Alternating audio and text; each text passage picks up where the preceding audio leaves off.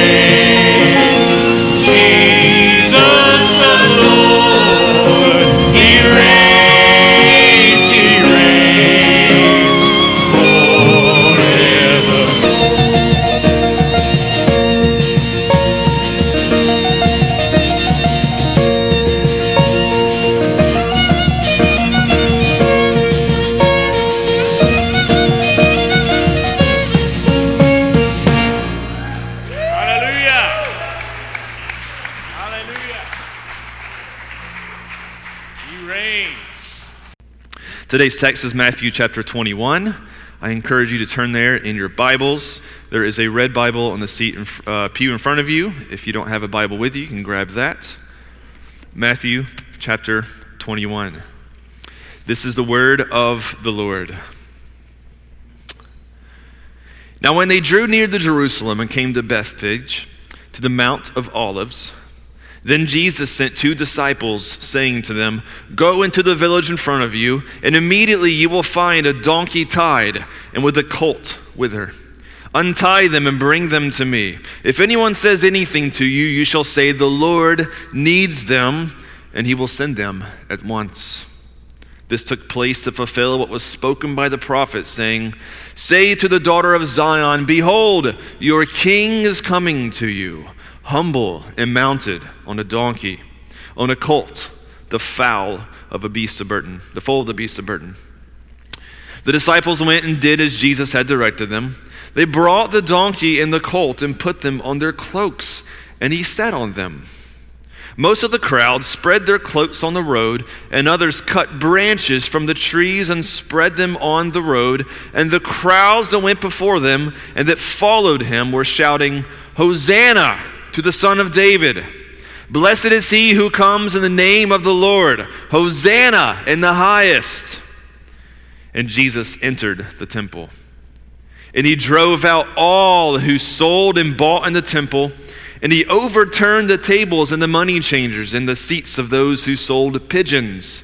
And he said to them, It is written, My house shall be called a house of prayer, but you have made it a den of robbers. And the blind and the lame came to him in the temple, and he healed them. But when the chief priests and the scribes saw the wonderful things that he did, and the children crying out in the temple, Hosanna to the Son of David, they were indignant. And they said to him, Do you hear what these are saying? And Jesus said to them, Yes. Have you never read? Out of the mouths of infants and nursing babies, you have prepared praise. That is a word of the Lord.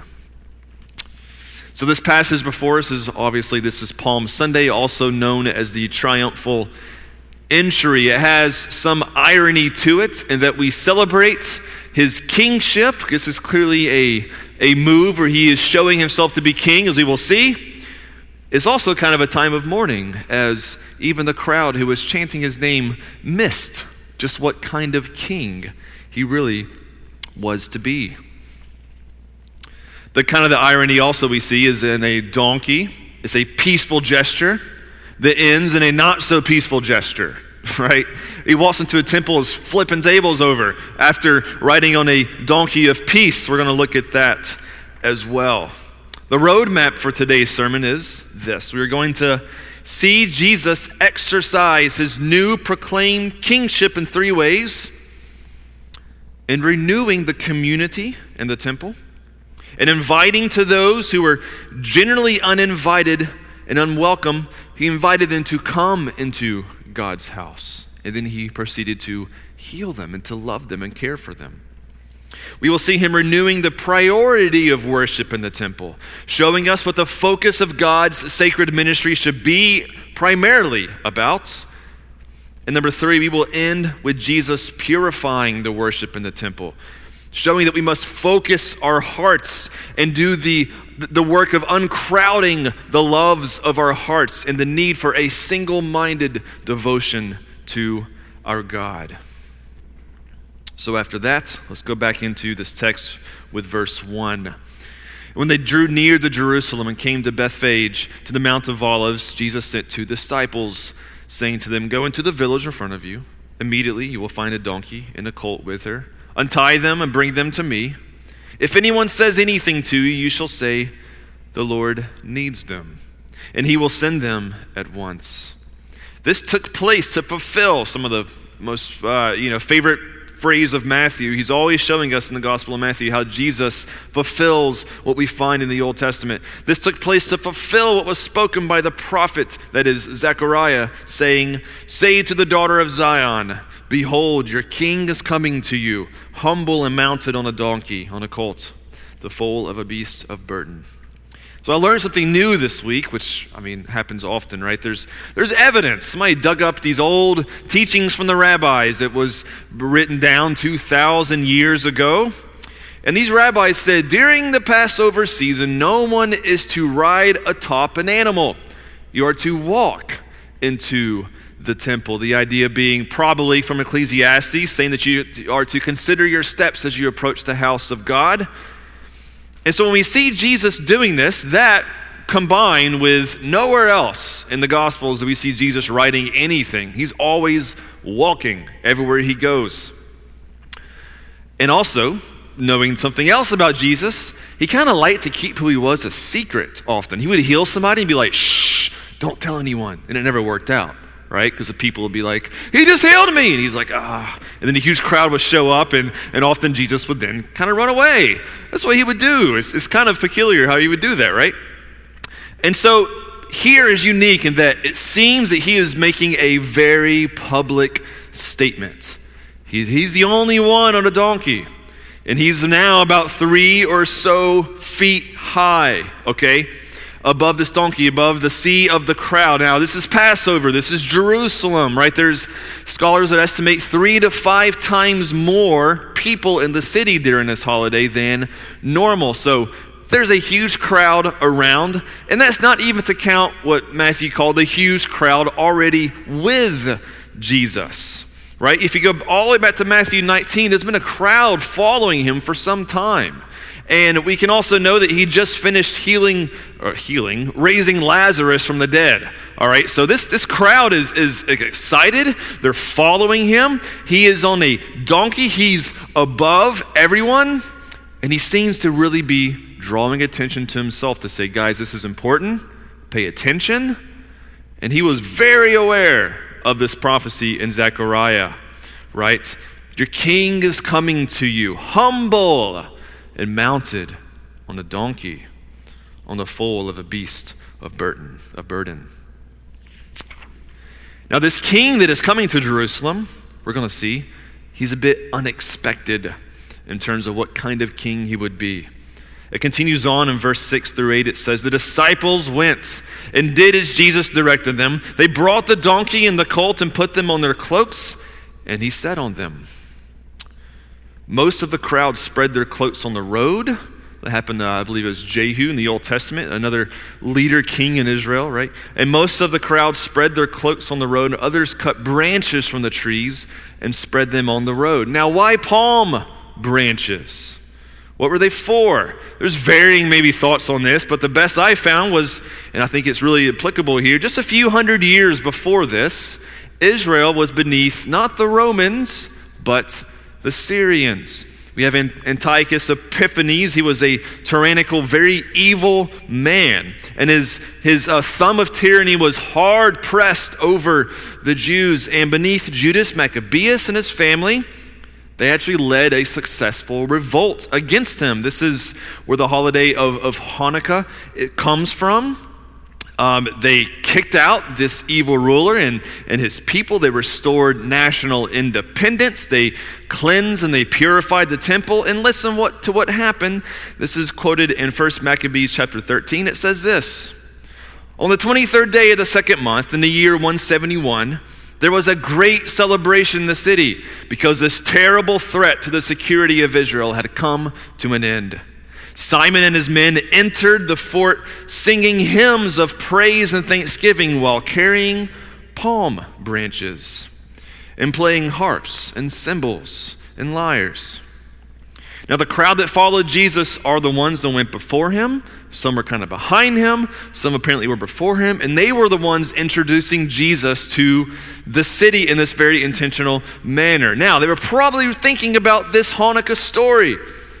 They remember the last time a leader stood to overthrow the tyranny that surrounded them, and they saw Jesus doing all these miracles, getting on a donkey and riding. They're like, guys, maybe history's going to repeat itself. Maybe this is it.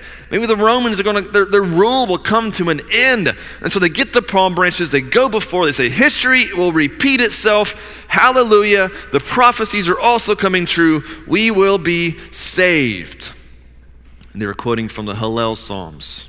Psalm 118, Passover ritual, kind of liturgy almost, psalms that were quoted from all the Jews in this time, saying, Save us, Lord, we pray. Hosanna. It was a cry for salvation in hard pressed times. There were every, the story of Passover, right, is about the deliverance of the Jews from the tyranny of Egypt and from slavery of Egypt. And here they were again in a slavery of Rome, and they were yearning for redemption.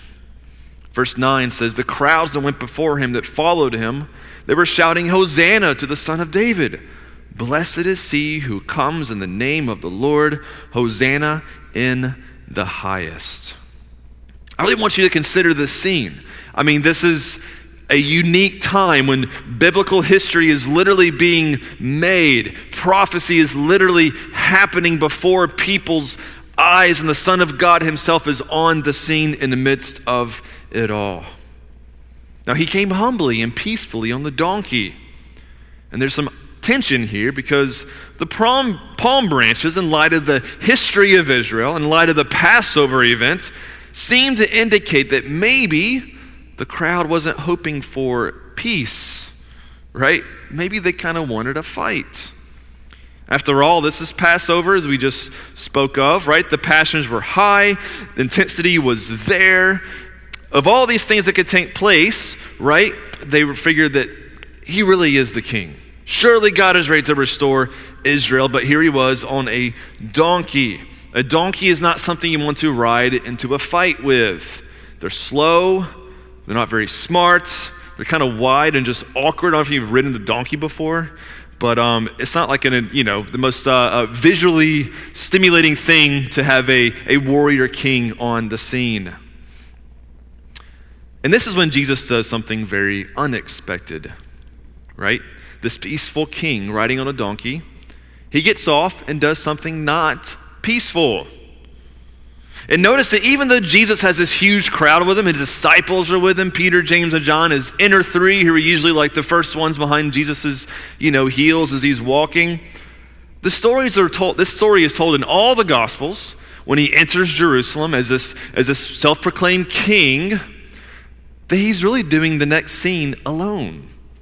Like, I, I, you know, I wonder if, uh, when he, when he gets out of here, if the disciples are like, um, wait, what's going on? Like, listen to this. He enters the temple. This is like an immediate thing, Matthew tells the story. He goes right into the temple and he drives out all who sold and bought in the temple. He's overturning, flipping tables of the money changers in the seats of those who sold pigeons. And he said to them, It is written, My house shall be called a house of prayer. You can imagine Jesus not saying it like that, but saying, My house shall be called a house of prayer. And he's probably screaming and yelling this.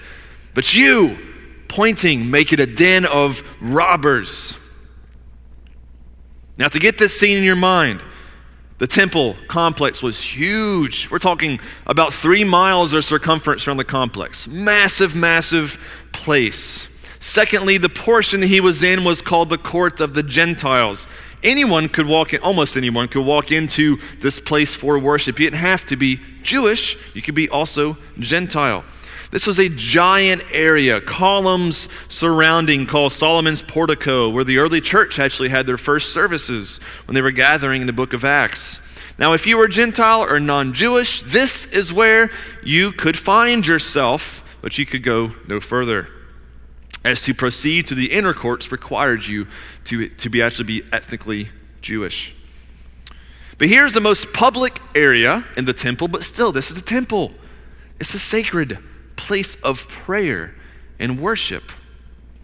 But here it was full of commerce. And now the commerce that was taking place with the buying and selling of animals and the, the, the, money changers, it actually wasn't wrong in itself. I mean, the law called for an unblemished animal for the Passover sacrifice, and the danger of traveling from a long distance with your animal, and the danger of that animal getting injured or blemished in the process, that was high. So it would make sense to actually purchase your animal as close as you can to the temple to preserve your sacrifice. And also, there was a Roman temple tax. The Jews had their own coinage, and so you had to translate the Jewish coinage to the Roman coinage, so you needed money changers. All of that was actually expected to be there, But why was Jesus so mad? It was because of the location of these things. The sellers and money changers used to do business outside the temple complex, but this year they decided to do it, probably just for convenience sake, inside the temple complex. They set up shop as close as they can inside the court of the Gentiles. Its sacredness was robbed due to all the noise and the hustle and the, and the, the, the bustle of the, the commerce that was taking place. Now, what was the purpose for this temple, this court, especially the court of the Gentiles? Matthew here quotes from Isaiah 56 7. Well, Jesus quoting from Isaiah 56 7. Um, if you read that passage, it says that God's house shall be a house of prayer for all nations. And then Jesus shifts from Isaiah 56 to Jeremiah 7, saying, But you, and Jeremiah, when he said this, he was also standing in the temple, by the way, his own temple sermon. Jeremiah says, But you have made it a den of robbers. Now, the image of robbers is really referring to these political insurrectionists, but I think Jesus is saying, You are essentially robbing of what belongs to God. This new king was making his very public statement in a very important place, the court of the Gentiles, saying this place needs to be opened up as a place of prayer and sacredness for everyone. One of the great mysteries of the gospel that the early church greatly struggled with, as we see throughout the book of Acts, the early chapters especially, was this new idea, and this was radical for Rome, we've talked about it before, of the racial inclusion of both Jew and Gentile together, worshiping as one body beneath their Lord and Savior Jesus. And however, Jesus was pointing out something important that had always been true. There was room for everyone in the temple. There had always been room for the Gentiles there to walk and to pray there. And the book of Isaiah is absolutely filled with good news that one day foreigners from all over the world would one day be a part of his people. Let's read the full quote from Isaiah 56 where Jesus snagged his quotes. It says this. Isaiah 56, 6 through 7, it says, And the foreigners who join themselves to the Lord to minister to him, to love the name of Yahweh, and to be his servants, Everyone who keeps the Sabbath and does not profane it and holds fast my covenant, these I will bring to my mountain and make them joyful in my house of prayer. Their burnt offerings and their sacrifices will be acceptable on my altar, for my house shall be called a house of prayer for all peoples. But how could those in the court of the Gentiles pray? With all this noise and all the buying and all the selling and exchanging of money. It's clouding the purposes of the temple and the real ministry that should be taking place in those walls and giving less room for the Gentiles to have what is necessary for their worship, which is a place intended for prayer and prayer only. And Jesus was not happy about this. Riding to the temple as king and now flipping tables as a prophet if you read closely, he appeared to be completely alone. I kind of imagine the funny scene where like everybody's Hosanna, Hosanna, and he kind of like just gets focused, gets off the donkey, walks straight in the temple, starts just flipping tables and going a little, you know, a little uh, crazy, and everybody else is kind of like, whoa, whoa, whoa, I, what? What's what's going on here? Because nobody joined him. He's like doing this by himself. The, what, were the, what was the crowd? They were just chanting his name, and he's now by himself doing this. His disciples are probably like, uh, should we join him? Like, what? He didn't tell us about this part here. I, was, I don't know what's going on. But like, let's just maybe watch and see what happens. I don't know what's happening, right? And then the crowd that's with him by association, as we see, there's some skeptical eyes, right, kind of being cast, and people are probably like, who did you just bring here? Like, what in the world is going on, right? They were chanting and looking for a king to lead them against the Romans, and suddenly Jesus seems to be against his own people here in the temple itself. And he's doing so with the authority as if the temple belongs to him. Because it does, because he's God in the flesh, and he is the king. So, what do we gather from this story? We've established so far Jesus is a new kind of king, humble and mounted on the donkey. But secondly, is concerned about some reform and cleaning house of worship in his temple, an unexpected move. But what happens next really brings clarity to this story. Matthew 21 14 says this And the blind and the lame came to him in the temple, and he healed them. But when the chief priests and the scribes saw the wonderful things that he did in the children, children, crying out in the temple, Hosanna to the Son of David. When you think of that in your mind, think of little kid voices just kind of frantically yelling and laughing and singing that. They were indignant. And they said to him, Jesus, do you hear what these kids are saying? Right? Do you hear what they are saying? And Jesus said to them, Yes. Have you never read out of the mouths and infants and nursing, nursing babies you have prepared praise? You know, he just indirectly said that they're praising him, right? You can imagine the shock that would have came to the, uh, the, the, the temple leaders who heard that. Like, praising you? Who are you exactly? What authority do you do these things? That's another question he was asked often. So let's get into our, our kind of back end of our sermon here. Jesus finds himself um, renewing community in the temple as one of his first jobs, if you will, of uh, establishing his public role of king. Matthew intentionally tells the story in order here that we may see and open the eye and with open eyes the kind of ministry that should be taking place in the temple, regardless of race, physical limitations, or even age.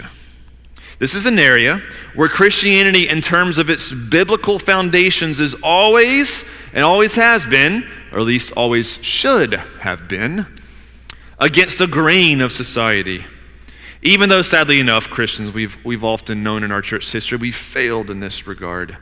Now, Jesus here was in the courts of Gentiles. The original audience would have been very aware of this. The Gentiles, they we said, they're excluded from temple worship. This court was the only place they were welcome, and their space was crowded out. But now we have the blind and the lame and the children. Jesus is kind of letting them in. And that was also pretty taboo. They were unclean, the blind and the lame, and this is a sacred place. What are they doing here? And children were of no importance in this society, right? They were the ones that you get and you remove them from the adults. It was like there's another scene when Jesus is with children. They're like, get those kids away from him. Get those. That was the way that children were viewed in that day. But Jesus was regularly found touching the lepers, healing the outcasts, and loving them and even inviting children to come to him when his disciples tried to push them away. Now, Christianity remains the only tangible place, or should be the most tangible place, to find black with white, rich with poor, and child with elderly together worshiping our King. Because grace is available in these walls, right? We know, I can't help but mention this, we know that right now in our nation there is uh, high tensions with race. It's been going on for uh, a multitude of years and generations in our country. But so, what so often is the case when this conversation once again arises, grace usually is missing. Some would like to deny in our racial past in America that um, the, the, the, former years of racism, former years, has any real effects today, and then you try to turn a blind eye to it. But some would also like to, uh, whenever a, a, a smidgen of racism is found, to completely cancel and exile and just remove com- with no grace whatsoever available. And both sides are making the error. Can we as a church be the place where we are not afraid to talk about guilt, to recognize guilt, and to extend grace? That we recognize that when wrongdoing is found, that there's an innocent one who died on our behalf that we can point to and say we can find reconciliation together. We can work through the messiness of this broken world, and we can do it in the same roof as one people because of Jesus. Can we find in our pews on Sunday, as we said, black with white, uh, rich with poor, child with elderly, all together worshiping our King? And can the church be also a place where we don't hush children? and send them away from the adults, but learn how to incorporate them into our community as Jesus was doing in the temple complex. These children, this passage, they were probably loud, crying out with some silliness and laughter and, and singing praises to Jesus, and people are just like, oh, children, they're so loud. They're so loud and obnoxious. Can someone get those kids out of here? Jesus, don't you hear this? They're, they're yelling at you. Can you do something? And what did he say? If they didn't do it, the rocks would do it. Jesus invited the children to come to him. Our society continually complains and rejects children and complains about them. You, should hang out with me for a day when I have all six of my kids and I'm walking around and the comments that are made to me. It, always blows my mind. I'm always thinking, like, do you hear the words coming out of your mouth right now? Like, Alex, my wife, she just told me last week, somebody said, if I had six children, I would jump out of my own window. It's like, and how am I supposed to take that? Like, what do I do with that? It's like, okay. You know, uh, wherever I go and complaints start rising, I'm always like, yeah, but you know, I love that they're a blessing. You know that? Like, I, I love this. They're, they're wonderful. Of course, they're hard and difficult and they challenge you, but I think that's kind of the point of why God arranged life to be the way that it is. It grows us, right? Um, maybe the church can be a, our, our societal grain here and, and encourage babies. Like, babies are great. Have babies, right? Let's love the children in this church. Let's have a seat next to us in our pew for them and available to them as we gather for worship. Jesus is giving a glimpse of renewal here for the community of God's people, the blind, those who don't have any kind of hope to walk in and to be healed and find brothers and sisters, for the lame to walk in and find brothers and sisters. This is the kind of people that this king wants to find in God's house. And he's showing that this, us this in this story. Number two, renewal of priority of worship. This kind of piggies back on our last point. I'll be a little more brief. The things happening in the temple were not wrong, as we stated. They were just emphasized in the wrong place, crowding out the real ministry to people that needed to be taking place. The church can become a lot about a lot of things and can experience its own version of crowding out the ministry uh, that really truly matters in the vision that Jesus has laid out for his church. As we continue into this new season at Emmanuel, that is one of my continual guiding questions and prayers. What is the real ministry that truly matters? COVID is, is in a way, in a way, has given all churches around kind of like a, a chance at a blank slate right? To say everything stopped for a while. We're kind of itching slowly back into regular patterns of ministry. And it's a great time to question this. What can we be about, right? What are the things that truly matter? The question, I think, can be simplified in this story as well. The ancient temple was nothing without the people or without God's presence. It only functioned in its you know, intention when people were there and only when God's presence was there.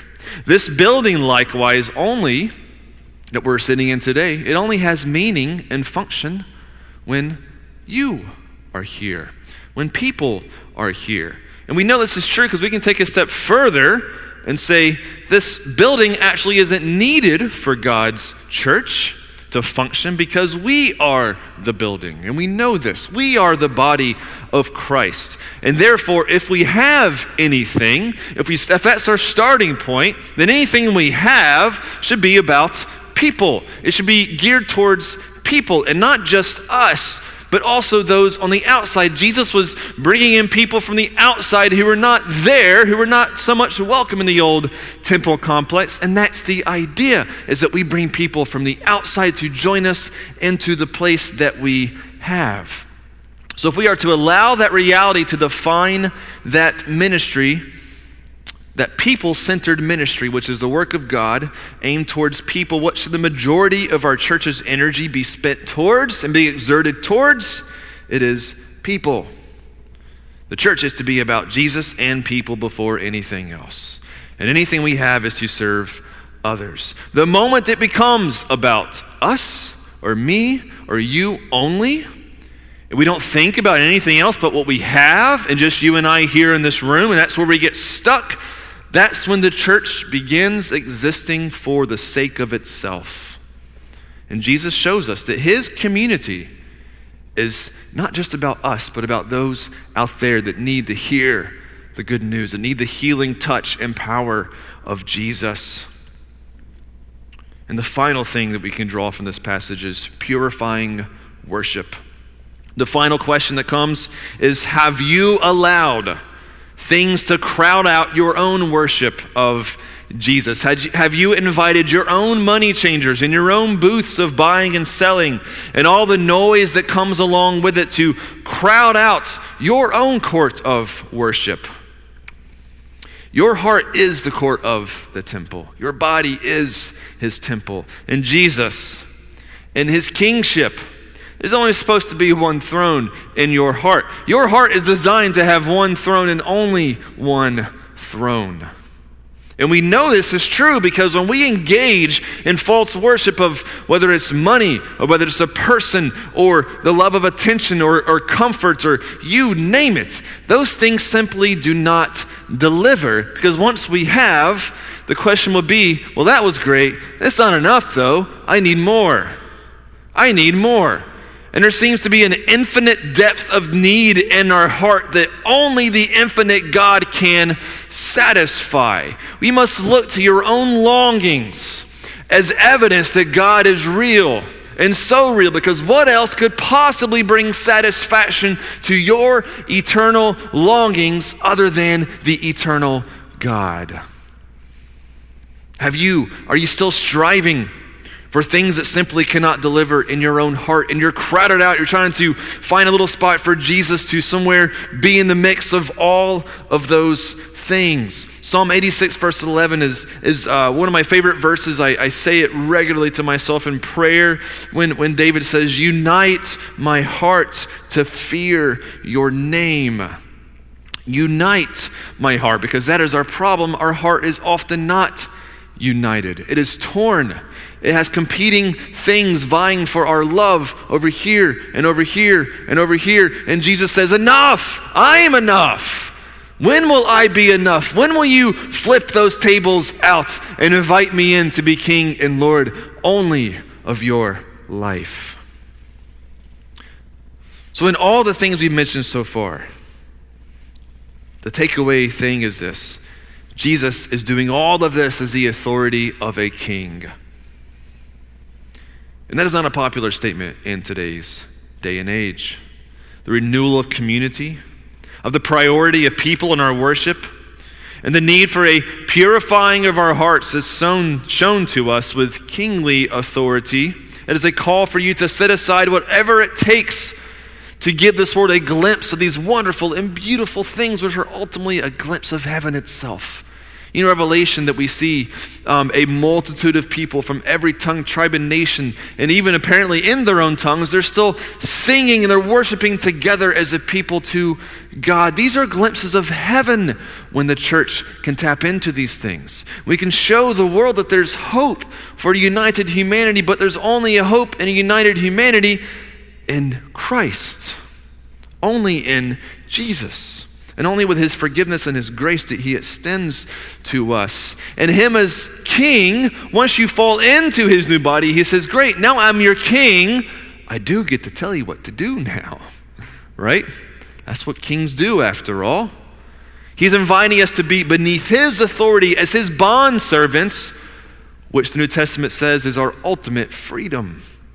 Because that's where we were created to be anyway. And through his death with the removal of sin, this is all possible for us today. We are asked and invited to share in Jesus, to share in his life and his ministry. When the Spirit indwells us, it is an invitation from God to say, Look, I am just unleashing myself on you. I am filling you with myself that you may go out and make disciples of all nations. You may love me with a united heart and may love your neighbors, telling and showing them the good news of my Son. Will we do this today? If the Holy Spirit has convicted you in any way, I want to take a few minutes to pray as I call our, our worship team back up. Also, after um, the final song, we'll have some people in the front available for prayer. If the Spirit has worked on you in any way, if He has stirred your heart in any way, please don't leave without responding to it. If you've sat, there's been a voice in your head that's just kind of saying something that you know you need to listen to, but you're like, uh, uh no, no, I'm going to cut it off, cut it off, think about football, think about this, what. Stop and listen to the Spirit talk to you and to do something about it. If you're here this morning and you don't, you're not quite identifying as a Christian, and this Jesus guy is very interesting to you, you're saying, well, this, I, I, maybe I want to know more about Jesus. Please grab somebody. And we would love to share with you more about Jesus. And to not just tell you, but show him who he is, through the love that this church has to offer to extend to you. Let us pray. Jesus, thank you for this story. Your humility is shown, Lord. You could have really just got on the war horse and, and made some this, this big kind of political movement to gather strength and power for yourself. But Lord, this wasn't the time to do that. You rode in humbly and you knew that your people first. You, you, you, you opened up this time that is now 2,000 years of time of grace that we may know our King and respond and be saved. This story reminds us, Lord, that you are a, a king. You are a fierce king. You are a powerful king, but you are a gracious king. As you embraced the blind, embraced the lame, as you cared for the Gentiles to clear out their area of the temple to give them a place of worship, as well as for God's people, the Jews, Lord, you, you've shown your heart that you want to unite and reconcile all things in yourself as Paul said. Lord, I pray for Emmanuel, that we could be a glimpse to Wilmington of this, that we could be a glimpse of this reconciling work that you have laid out for us. As, as Paul said, uh, we are to be reconciled to God in order that we may be ambassadors of our King to those around us. Lord, may we be that for this city, Lord. And Lord, for those who are convicted this morning, who feel challenged, who know that they need to just repent and turn from things in their life and to embrace you, even if it's the deepest and darkest sin that's never been exposed, Lord, I pray that we can be a church of grace available for those people to come and to confess. And with a hug and with love, we can tell them Jesus has paid for that. And it's done. And he loves you. And you are still his child. Thank you, Jesus, for this week of holy, this, this holy week as we remember the final week of your life. We look forward to all that's to come. May you speak to us powerfully through your Spirit this week. May you give us opportunities to minister to those around us, opportunities with neighbors. And may this um, Good Friday service be meaningful for us as we reflect on your death, but even more so, maybe this place be packed out on Easter, Lord, as we just celebrate your resurrection. We love you, Jesus. We pray this in your name. Amen.